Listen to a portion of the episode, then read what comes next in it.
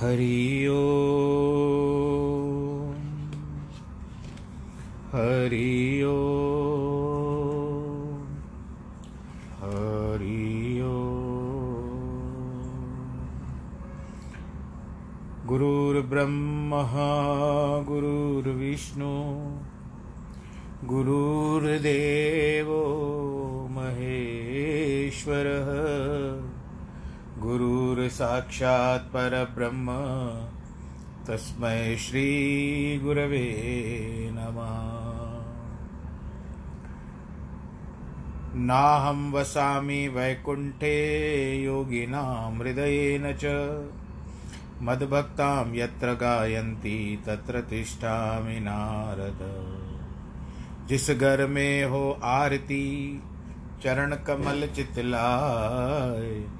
तहाँ हरि वासा करे, ज्योत अनंत जगाए। जहाँ भक्त कीर्तन करे, बहे प्रेम दरिया। तहाँ हरि श्रवण करे, सत्यलोक से आए। सब कुछ दीना अपने, भेंट करूँ क्या नाथ? नमस्कार की भेंट लो, जोड़ू मैं दोनों हाथ। जोड़ू मैं दोनों हाथ। श्री कृष्ण गोविंद, हरे मुरारे, हे नाथ नारायण वासुदेव।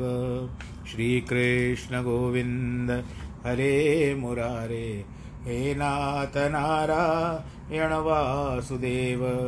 हे नाथ नारायण वासुदेव, श्रीनाथ नारायण वासुदेव शान्ताकारं भुजगशयनं पद्मनाभं सुरेशं विश्वाधारं गगनसदृशं मेघवर्णं शुभाङ्गं लक्ष्मीकान्तं कमलनयनं। योगिवृद्धानगम्यं वंदे विष्णुं भवभयहरं सर्वलोकैकनाथं मङ्गलं भगवान् विष्णुः, मङ्गलं गरुडध्वज, मङ्गलं पुण्डरीकाक्ष, मङ्गलायस्तनोहरि। सर्वमङ्गलमाङ्गल्ये शिवे सर्वार्थसाधिके शरण्ये त्र्यम्बके गौरी, नारायणी नमोऽस्तुते नारायणं नमस्कृत्यं, नरं चैव नरोत्तमं, देवीं सरस्वतीं व्यास, ततो जयमुदीरये कृष्णाय वासुदेवाय, हरे परमात्मने प्रणतक्लेशनाशाय, गोविन्दाय नमः। ॐ नमो भगवते वासुदेवाय ॐ नमो भगवते वासुदेवाय। हरि ओम नमो भगवते वासुदेवाय। बोलो श्री कृष्ण कन्हैया, लाल की जय। प्रिय श्रोतागणों, वर्तमान स्थिति इस तरह से बन चुकी है कि हम दुविधा में हैं सभी लोग कि बाहर निकले या ना निकले। निकलते हैं तो व्यवस्था करके निकलनी होती है। ना निकलते हैं तो कामकाज कैसे होंगे? इसी दुविधा में उधेड़ बुन में तो इतनी माया ने जाल फैला के रखा है, कोरोना का ये जाल फैला के रखा है, कि मानते हैं कि महामारियाँ आती है।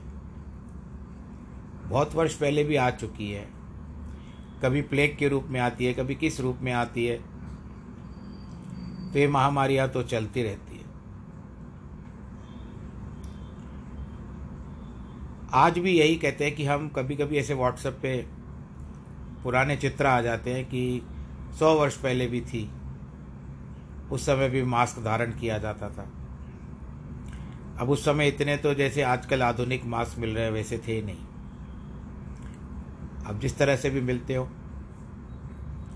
बस भगवान जी से यही प्रार्थना कर रहे हैं कि अभी अति हो गई है। हे भगवान जी, यानी बहुत ज़्यादा हो गया है। अभी धीरे धीरे ये जो हम प्रतिदिन ग्राफ देख रहे हैं कि ऊपर चढ़ता जा रहा है, ये कम से कम नीचे लाना शुरू कर दो। आप लोग भी जब सुनते हो तो भगवान जी को यही प्रार्थना करो। आज वो बात यह है कि हम ये नहीं चाहते कि क्यों हुआ। अगर हुआ तो नहीं होना चाहिए था, और अगर हुआ तो ये मेरा गीता का जो आपके साथ संवाद होता है, ज्ञान प्राप्ति की बातें जो चलती है, वो भी मेरे भी मस्तिष्क पे नहीं आता। पर इसका अर्थ ये नहीं कि मैं यहाँ पर कह रहा हूँ कि अच्छा हुआ, ये आया नहीं। मेरी, उनके साथ सहानुभूति है, सभी के साथ सहानुभूति है। भगवान नहीं करे कि ऐसा कोई आए। तो बस जितना जल्दी हो सके आप लोग भी मन ही मन प्रार्थना करो, हाथ जोड़ करके, कि जैसे आप लोग भगवान जी से सच में प्रार्थना कर रहे हो कि भगवान जी अभी अति हो गई, और कन्हैया कन्हैया तुझे आना पड़ेगा, वचन गीता वाला निभाना पड़ेगा। ये जो भगवत गीता चल रही है, इसी में भगवान जी ने कहा है ना, यदा यदा ही धर्मस्य ग्लानिर्भवती भारत अभ्युत्थान धर्मस्य तदात्मान चलो, धर्म की हानि नहीं हुई है, परंतु कितने जनमानस की हानि हुई है। या तो उनकी मृत्यु लिखी हुई है, ऐसे होगी। तो अपने मन कछु और है श्री हरि के कुछ और। या तुम ठाकुर, तुम पैरदास जिय पिंड सब तेरी रास। भगवान जी, हम भी यही प्रार्थना कर रहे हैं आपसे कि अब इस महामारी से थोड़ी सी हमको आज़ादी दिलाओ। प्रेम के साथ सभी को फिर से खुशहाल ज़िंदगी दे दो। और बड़े आनंद के साथ सभी लोग रहें। अब कह, कहते हैं कि पहले समय में छुआछूत। मनुष्य आप, मनुष्यों ने अपने आप से छुआछूत मानी ली थी। वर्ण में ऐसा होता था कि ऐसे इसको नहीं छुओ, उसको छुओगे तो स्नान करना पड़ेगा। अरे, वो तो भगवान के बंदे हैं। उस समय में ऐसी मान्यता और ये जो अंग्रेज़ों ने सारी बातें बनाई थी, छुआछूत उन्होंने आरंभ करवाई थी। ये विदेश में भी जाता होगा, भले सुने। तो अब यहाँ पर क्या होता है कि हम कहते हैं कि सब पॉजिटिव पॉजिटिव चाहिए, बस इसके लिए एक पॉजिटिव नहीं सुनना चाहते। कितना अंतर है। चलिए, ज़्यादा ना जाते हुए केवल भगवान जी से पुनः प्रार्थना करेंगे कि भगवान, अब इस दुख से हमारा, हम सबको मुक्त कराइए। और जितने भी दुख भोगे हैं, ठीक है, हमने कर्म के अनुसार उस, उसके भोग लिए। अभी वास्तविकता के जीवन में हमको वापस से लेकर आओ। वैसे हँसी खुशी का माहौल ले आओ। वैसे ही सब एक दूसरे के साथ मिले। कोई दुख ना हो, सब लोग सुखी रहे। ऐसा ही पूरा वातावरण ऐसे ही चाहिए। बोलो, कृष्ण करिया लाल की है। पर आप लोग प्रार्थना करना ज़रूर। आगे चलिए। आज हम इकतीसवें, दसवां अध्याय चल रहा है। इकतीसवें श्लोक में है। आरंभ करते हैं उससे। पवन, पवतामस्मि राम शस्त्र भ्रतामहम जशाणाम मकरश्च चास्मि, श्रोत सा मस्मी जानवी पवित्र करने वालों में पवन मैं हूँ। शस्त्रधारियों में राम मैं हूँ। मछलियों में मगर मैं हूँ। नदियों में गंगा नदी मैं हूँ। वायु बड़ी पवित्र करने वाली वस्तु है। अनेक प्रकार की अवपवित्रताएँ दूषण वायु से लगने से दूर हो जाते हैं। कभी घर, आप लोगों को भी लगता है ना, जैसे घर में बैठे बैठे घुटन हो रही है तो आप बाहर जाकर के बैठ जाते हो। वायु का वेग भी अत्यंत प्रबल है। भगवान कहते हैं कि वायु, अर्थात पवन जो मुख्य है वायु का स्रोत, वो पवन मैं हूँ। शस्त्रधारियों में श्रेष्ठ भगवान रामचंद्र स्वयं परमात्मा है। श्री रामचंद्र के युग में जो शस्त्र विद्या थी, उसका सब लोप, अवलोप हो गया है। रावण के साथ युद्ध में वायव्यास्त्र, आंधी लगने वाले अस्त्र, आग्नेय अस्त्र, वरुणास्त्र जल बरसाने वाले और अनेक शस्त्र काम लाए गए थे। गुरु गोविंद सिंह, भीष्म पितामह, द्रोणाचार्य, कृपाचार्य और अर्जुन भी महान शास्त्रवेता थे। शस्त्रवेता थे।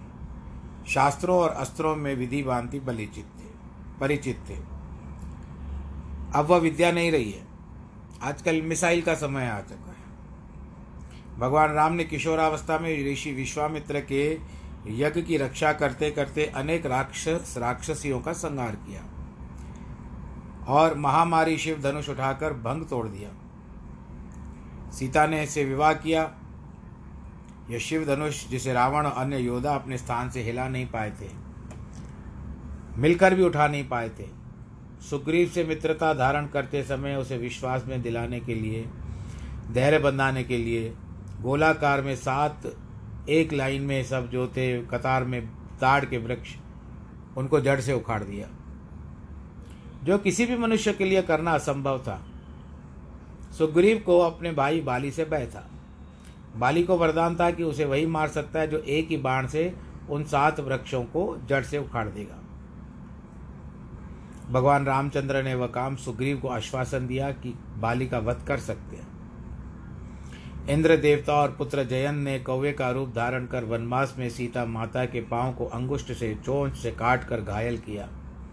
अंगुष्ठ से रक्त स्राव होने लगा तो भगवान राम ने मंत्र अभिषेक्त ऐसा बाण चलाया जो जयंत का अनुसरण करने लगा। जहाँ जहाँ भागता, वहाँ वहाँ पर वह बाण उसके पीछे रहता। कोई भी देवता, यहाँ तक कि देव, देवराज भी उसकी रक्षा नहीं कर पाए। अंत में दया करने के, दया के कारण मुनि नारद ने उनको परामर्श दिया, जाकर रामचंद्र की शरण ले लो और उनसे क्षमा मांगो। वह कृपालु है। क्षमा कर देंगे, बच जाओगे। जयंत ने ऐसे ही किया। उसने चोंच मारने का जो अयोग्य कर्म किया उस विषय में कथाएँ बताई जाती है। बाल्यावस्था में एक बार भगवान रामचंद्र ने अयोध्या में एक पतंग उड़ाई थी। सीधी स्वर्ग में इंद्र के पुत्र जयंत के महल तक गई। उसकी स्त्री ने सोचा कि मृत्यु लोक से यह पतंग यहाँ तक आई है, अतः इसे उड़ाने वाला कोई अवश्य ही वीर पुरुष होगा। उसने वह पतंग पकड़कर अपने पास रख ली। रामचंद्र ने बहुत खींची, परंतु वह नीचे नहीं आई। भगवान ने तत्काल हनुमान को आदेश दिया, जाओ स्वर्ग से पतंग ले आओ। और आपको इस बात का ध्यान होना चाहिए कि हनुमान और राम बहुत आरंभ से ही मित्र थे। ये तो केवल एक भूमिका दिखाई दिखाई गई है रामायण में। और कई बार खेलने भी आते थे भगवान राम जी के साथ हनुमान जी।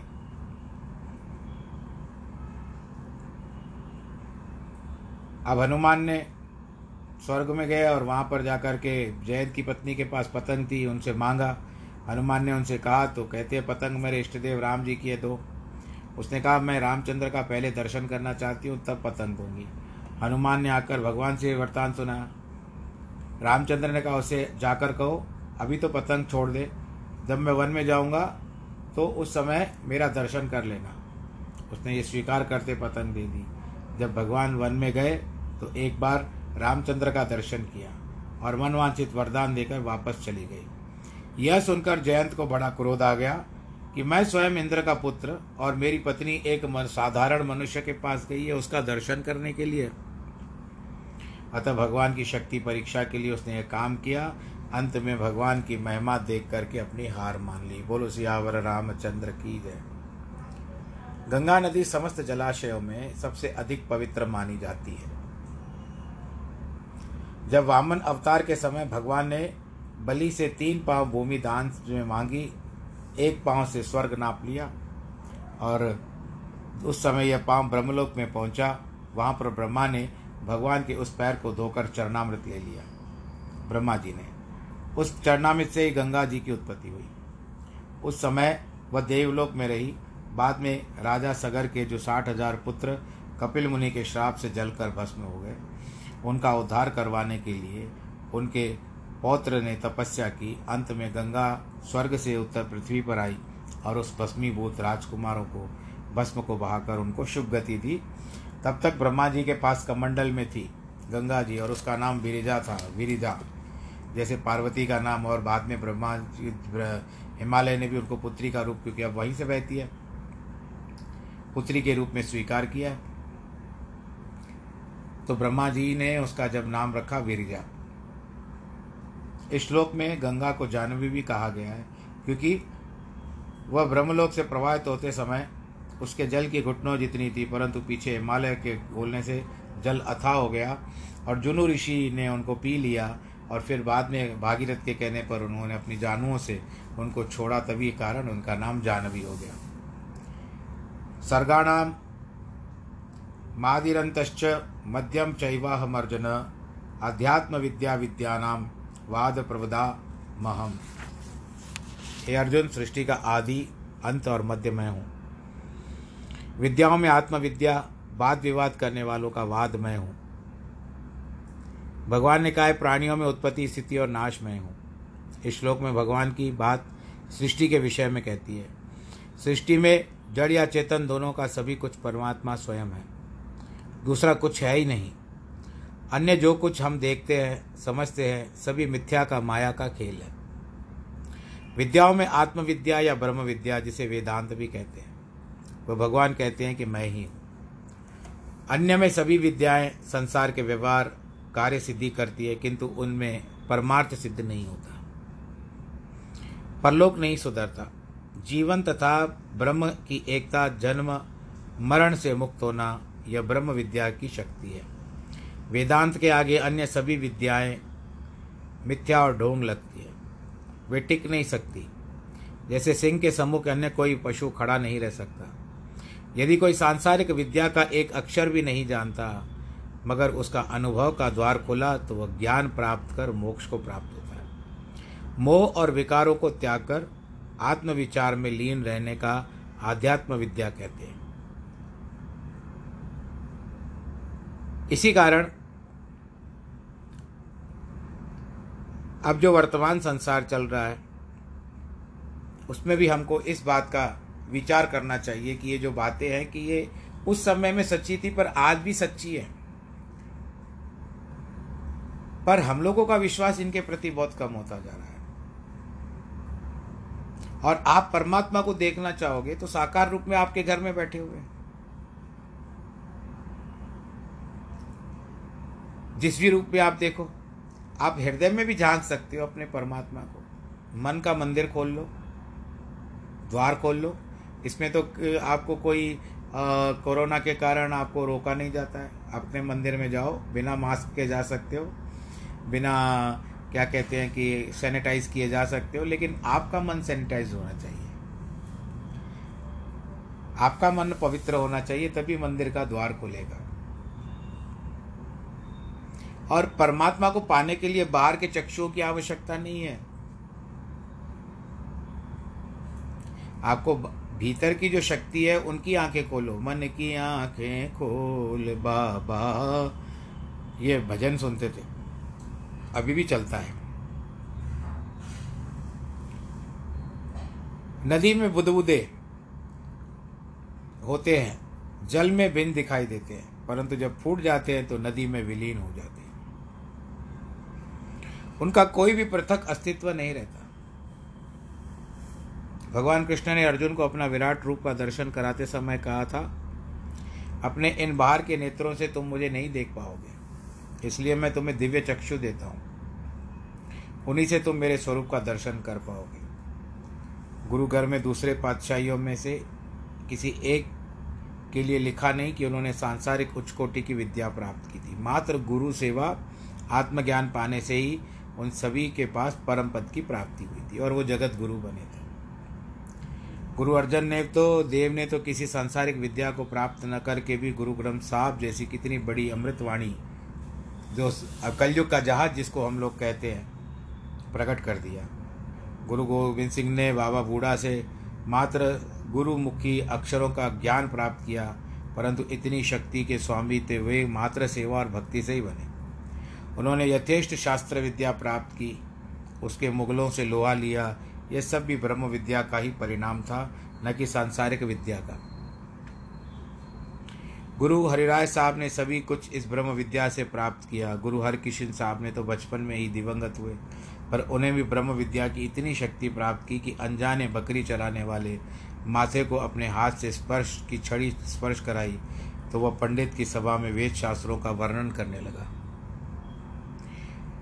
तीसरी बात जो इस श्लोक में भगवान बताते हैं कि वाद विवाद करने वालों के बीच फलदायी वाद मैं हूँ। वाद विवाद का अर्थ है तर्क वितर्क। वितर्क और प्रश्नोत्तर।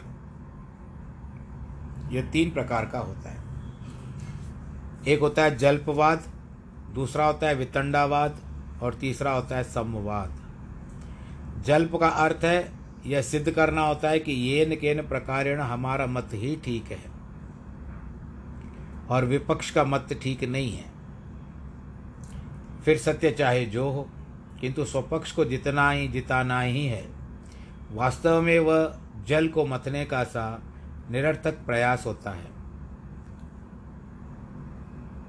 वितंडवाद का अर्थ है कि अपनी प्रत्युत्पत्ति, अनुमति का प्रदर्शन किया जाए। ऐसा प्रश्न किया जाए कि विपक्ष उसका उत्तर न दे पाए। फिर स्वयं ही उत्तर देकर गौरव प्राप्त किया जाए। और अपनी विद्वता प्रकट की जाए।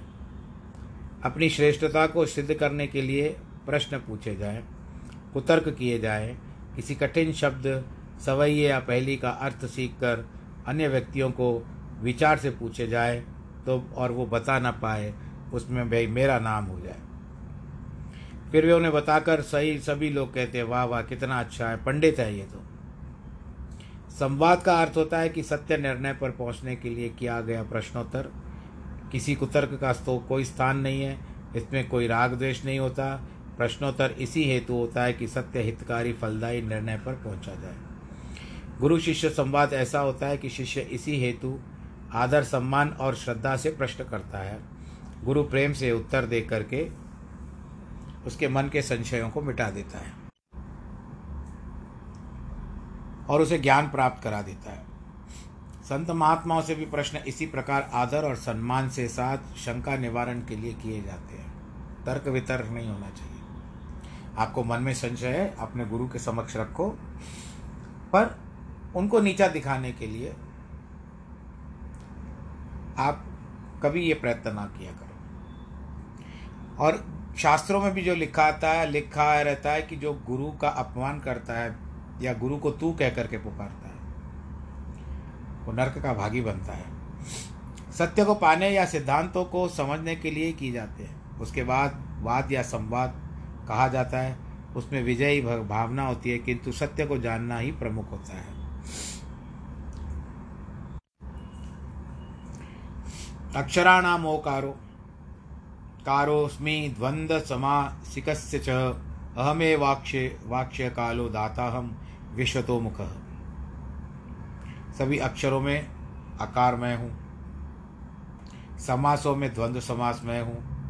कभी क्षय न होने वाला काल या समय भी मैं हूँ। सभी को कर्म फल प्रदान करने वाला मैं हूँ। सभी के मुख वालों का विराट स्वरूप मैं हूँ। सभी मुखों वाला विराट स्वरूप मैं हूँ। इस श्लोक में भगवान ने चार बातें बताई है। सभी अक्षरों का आरंभ अ अक्षर से आरंभ होता है।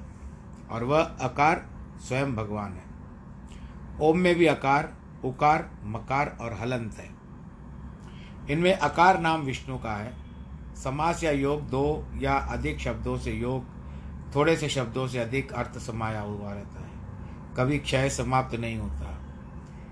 न होने वाला समय का काल भगवान स्वयं है। सभी जीवों को कर्म के अनुसार फल देने वाले और सभी कुछ देखने वाले संतर सर्व अंतर्यामी भगवान ही हैं। गुरु नानक साहब ने सिद्धों से प्रश्न किया, उनसे सिद्धों ने प्रश्न किया गुरु जी से, स्वामी इस संसार में पापी भी है, पुण्य कर्म करने वाले हैं, कुछ ऐसे भी हैं जो पूरी तरह से छिपकर पाप कर्म करते हैं, कुछ ऐसे भी हैं जो दान, पुण्य, शुभ कर्म का गुप्त रूप से करते हैं। ऐसे कर्मों का फल कैसे मिलता है? उनका समाचार कैसे मिलता है? गुरु ने उत्तर दिया, संसार में तो गवाहियाँ लेकर दंड दिया जाता है। प्रमाण प्राप्त न हुआ तो छूटा भी जा सकता है, परंतु ईश्वर तो अंतर्यामी है। उसके मुख सभी और हैं, वह संपूर्ण समय कुछ भी देख सकता है, समझ सकता है, और उसके अनुसार फल भी दे सकता है। घट घट के अंतर की जानत बुरे भले की पीर पछानत। प्रत्येक मनुष्य के अंतकरण में उसके मन, शरीर, वचन के किए गए एक एक कर्म की छाप उसी समय लगी जा, लग जाती है जब उस कर्म को करता है। यह अंतकरण लिंग शरीर का एक अंग है, जो मरणोपरांत जीव के साथ परलोक गमन करता है। यहाँ उसके कर्मानुसार दंड और पुरस्कार प्राप्त होता है। न्याय में तो ऐसा पूर्ण होता है कि गुरुवा, गुरुवाणी में कहा है, एक कर करे, सो ए एक फल पावे। जो हाथ कर्म करता है वही कर फल भी भोगता है। छिपकर किए गए कर्म का फल प्रत्यक्ष के लिए किए कर्म से अधिक फल मिलता है। क्योंकि प्रत्यक्ष किए गए कर्म का अधिकांश फल तो संसार में प्रशंसा या निंदा के रूप में प्राप्त होता है। परंतु गुप्त रूप से किए गए कर्म का संपूर्ण फल दुख या सुख के रूप में ही प्राप्त होता है। अब बात आती है कि महाभारत में शरय्या बाण शरशैया यानी बाण में की शैयाओं पर। पितामह भीष्म ने युधिष्ठर या अन्य लोगों का जो उपदेश दिया था, उसमें यह कहा था कि कर्म किए गए हैं तो मरण का पश्चात कर्ता के पीछे पीछे जाता है। यानी आप का जो वर्तमान शरीर है, ये जो स्थूल देह है आपकी वर्तमान में, जिसमें आप एक ह्यूमन मॉडल में हो यानी मा, मानव ढांचे में हो ये अग्नि के स्फूर्त कर दिया जाएगा। जीवात्मा जो है उस समय उसके सामने कर्मों की फ़ाइल आती है। वो उसको उठा करके ले जाता है। या वहाँ पर लिख दिया जाता है चित्रगुप्त के पास। वो अपने आप कर्मों की फ़ाइल वहाँ पहुँचती जाती है। चाहे वह तीनों लोगों का चक्कर काटे तो भी पिंड नहीं छूटता। जैसे गौवत्स गाय का बछड़ा हज़ारों गायों में से अपनी माँ को पहचान कर उसी के पास जाता है, उसी प्रकार प्रत्येक कर्म के फल उसे अवश्य मिलते हैं। फिर चाहे वह बलवान हो या दुर्बल, महात्मा हो या दुरात्मा, धनवान हो या गरीब, शिक्षित हो या अशिक्षित, इसके लिए किसी भी अन्य को दोष देना सरासर भूल है। अपने ही कर्मों का फल मनुष्य को प्राप्त होता है। निमित्त दूसरे बनते हैं और जैसे न्यायाधीश, न्यायाधिकारी, अन्य रोग या कोई दुर्घटना, संसार में तो दोषी मनुष्य कभी कभी दंड भोगने से बच जाते हैं अथवा निर्दोष व्यक्ति दंड पा जाते हैं। परंतु परमेश्वर के यहाँ कदापि नहीं होता। परमेश्वर अंतर्यामी है, हर समय, हर स्थान पर, हर एक व्यक्ति के कर्मों को देखता है, उचित समय आने पर फल भी देता है, ऐसे बीज बो, बीज बोने पर कुछ समय पश्चात फल मिलता है। कभी कभी पापों का फल तुरंत मिल जाता है, कभी कुछ काल पश्चात मिलता है, कभी कुछ फल देरी से भोगने पड़ते हैं। फल मिलने से, मिलते अवश्य है। कोई आग में हाथ डालेगा तो तत्काल हाथ जल जाएगा। कोई दूसरा गलत गलत कर्म करेगा तो कोई रोग हो जाएगा। और ये समय के हिसाब से मिलता जाता है। अब जैसे आप एक कर्म करने से बचते हो कि किसी को स्पर्श नहीं करना है आपकी तारीख में। बाहर के आदमी को स्पर्श नहीं करना है। नहीं तो फिर आपको उस समय पता नहीं चलेगा। जब आपके शरीर पर वो लक्षण दिखाई देंगे, तब पता चलेगा।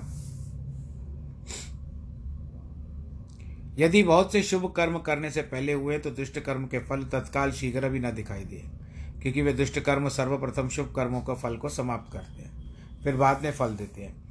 कर्म दो प्रकार के होते हैं। एक सामान्य और एक असामान्य।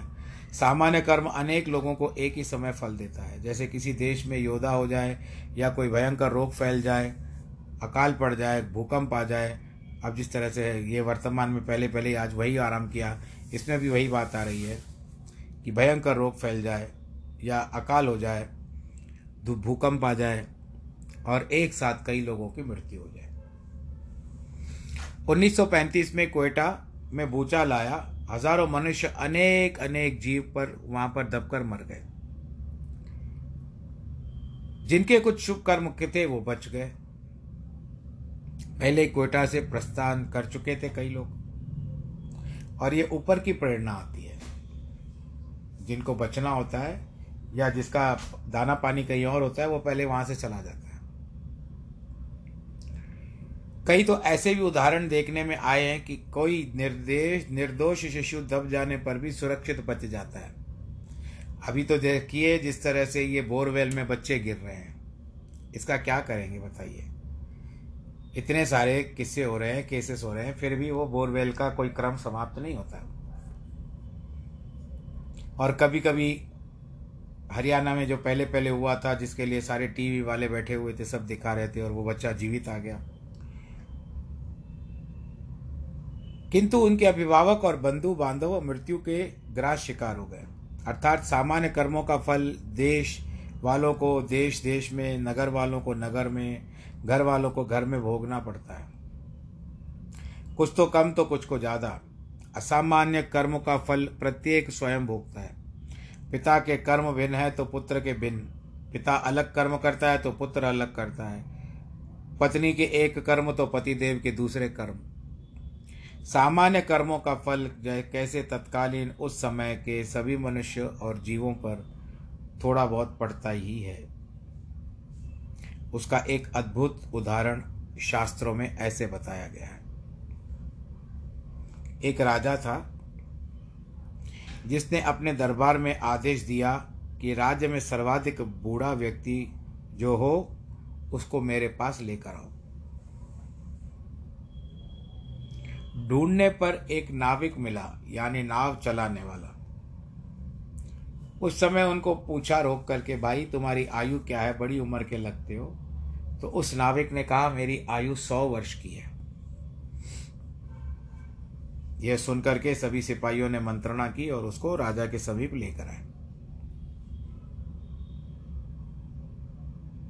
राजा ने पूछा, तूने हमारे किन बुज़ुर्गों को देखा था? राजा अपने बुज़ुर्गों के बारे में पूछ रहे हैं। उत्तर में नाविक ने कहा, जीवन दाता, मैंने आपकी छह पीढ़ियाँ देखी है। यानी आप, आपके पिताजी, दादा, परदादा, तरदादा और उसके दादा। सातवीं पीढ़ी आपकी है। यानी आपसे पहले जो छह पीढ़ियाँ थी, उसको मैंने, उनको मैंने देखा है। राजा ने पूछा उस समय प्रजा की क्या दशा थी? नाविक बोला, आपकी प्रथम सीढ़ी का समय, जब आपकी प्रथम सीढ़ी के समय मैं किशोर अवस्था में था, जवान था। नौका चलाता था। एक बार एक यात्री आया, नौका से उतरते समय हज़ार रुपए की थैली भूल गया।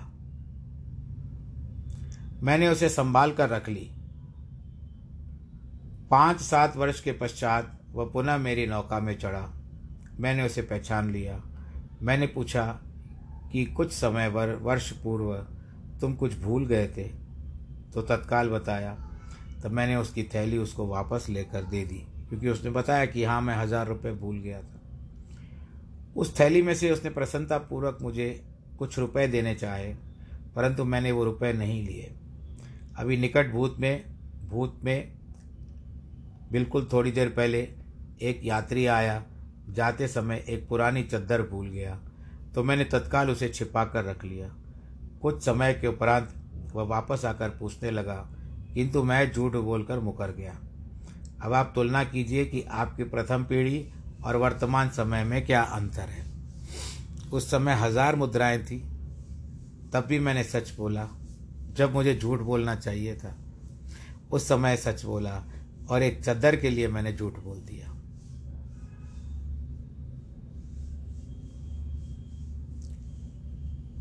आप तुलना कीजिए। राजा को कह रहे हैं नाविक, इससे प्रमाणित होता है, यथा राजा तथा प्रजा। आपको इस बात का भी एक कहावत है ना, अंधेर नगरी चौपट राजा, टके सिर बाजी, टके सिर खाजा। यानी जो काजू होते हैं, उनको भी आप एक टक्के में एक शेर, जैसे टके में तीन पैसे आते, उस समय बोला जाता था। टके शेर भाजी टके शेर खाजा। तो जब सब्ज़ी और काजू एक भाव में बिकने लगे, तब आप समझ जाओ। रावण ने अपराध, प्रमाणित होता है राजा या प्रजा। जो शासक था, राजा जाले में तो उस समय दुर्भक्ष रोग अधिक फैल जाते। और प्रजा भी दुखी हो जाती है। रावण ने अपराध किए तो सारी लंका की नगरी नष्ट हो गई। उन सभी में कुछ ऐसे कर्म किए जो उनके ऐसे राज प्राप्त हुआ, सबको दुख ही प्राप्त किए। भगवान रामचंद्र में भी सभी में सुख पाए और जब वे स्वर्ग धाम को गए तो सभी अयोध्या के निवासियों को अपने साथ लेके के गए। पशु पक्षी तक चले गए भगवान जी के साथ। पौधों, पेड़ पौधों को भी लेके गए। महात्माओं की संगति से अनेक शुभ कर्मों का फल प्राप्त होता है। असामान्य कर्म फल के अनेक उदाहरण शास्त्रों में मिलते हैं। अरुण जो सूर्य भगवान का सारथी है, वह गरुड़ का सहोदर भ्राता है। इसमें इतनी सामर्थ्य है। हनुमान जी, रामचंद्र जी के कितने बड़े भक्त हैं, कितने शक्तिवान हैं। वो चाय कर सकते हैं, चाय पा सकते हैं। उनकी पूजा भगवान रामचंद्र से अधिक होती है। परंतु उनके कर्मों का फल ऐसा है कि उसके शरीर पर मात्र एक लंगोट है। हनुमान जी के विषय में सेवक बढ़ो, कहा जाता है कि स्वामी से सेवक बढ़ो। तीन लोक प्रमाण, रामचंद्र ने सेतु बांधो, कूद गए हनुमान, सियावर, रामचंद्र की जय। त्रिलोचन भक्त ने अपनी पत्नी को बताया कि पूर्व जन्म में वो डाकू था। सभी के वस्त्र उतरवा लेता, मात्र लंगोटी छोड़ता। इसीलिए इस जन्म में उसे भाग्य में केवल एक लंगोट तेल सिंदूरी लिखा है। उसने भगवान के कितने महान कार्य किए पर लंगोटी होना अमिट है। श्री रामचंद्र ने ये साक्षात पर ब्रह्म प्रभु ने यह दृढ़ संकल्प किया कि यदि हनुमान सीता का संवाद ले आया तो उस समय उसके हाथ में वो जो होगा, वह सब उसको दे देंगे। जब यह कार्य सिद्ध करके भगवान को सूचित करते, करने के लिए आया, उस समय भगवान स्नान बान स्नान कर रहे थे। उनके हाथ में मात्र लंगोट थी। भगवान को उस समय अपनी की हुई प्रतिज्ञा याद आई। हाथ हाथ वाला लंगोट हनुमान को दे दिया। अर्थात कर्म फल के समय अनुसार अवश्य मिलता है। जैसे आम की गुटली में द्राक्षा उत्पन्न नहीं हो सकती, उसी प्रकार प्रत्येक व्यक्ति को कर्म फल अवश्य मिलेगा। यह कदापि नहीं बदल सकता। आत्मज्ञान के बिना पाप कर्मों का फल कभी नहीं मिट सकता। यदि हर समय मरण का ध्यान रहे, कदापि हम पाप कर्म न करें तो परमात्मा ने श्वास रूपी मूल्यवान रत्न हमें दिए हैं। वे उन्हीं के स्मरण में लगाए, न कि माया के पदार्थों के पीछे भटने, भटकने में। एक जौहरी था जिसका नियम था कि सायंकाल को दुकान बंद करते समय जितने भी बड़े बड़े और मूल्यवान रत्न होते थे, उन सबको एक डिब्बे में बंद कर देता। घर लाकर उसके सिर के निकट रखकर सोता फिर प्रातःकाल दुकान पर जाता और फिर रात को वैसे ही करता।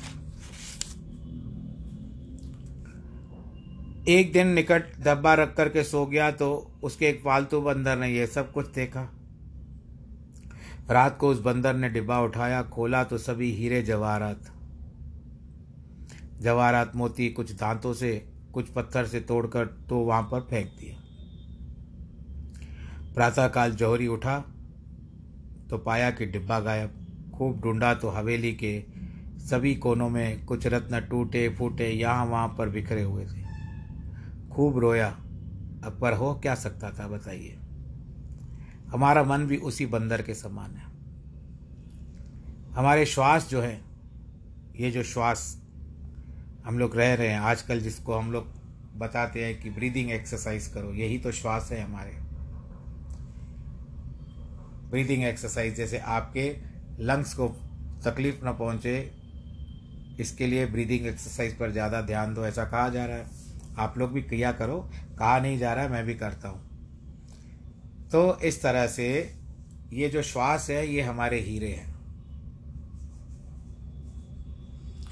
जवारों को बर्बाद कर रहा है।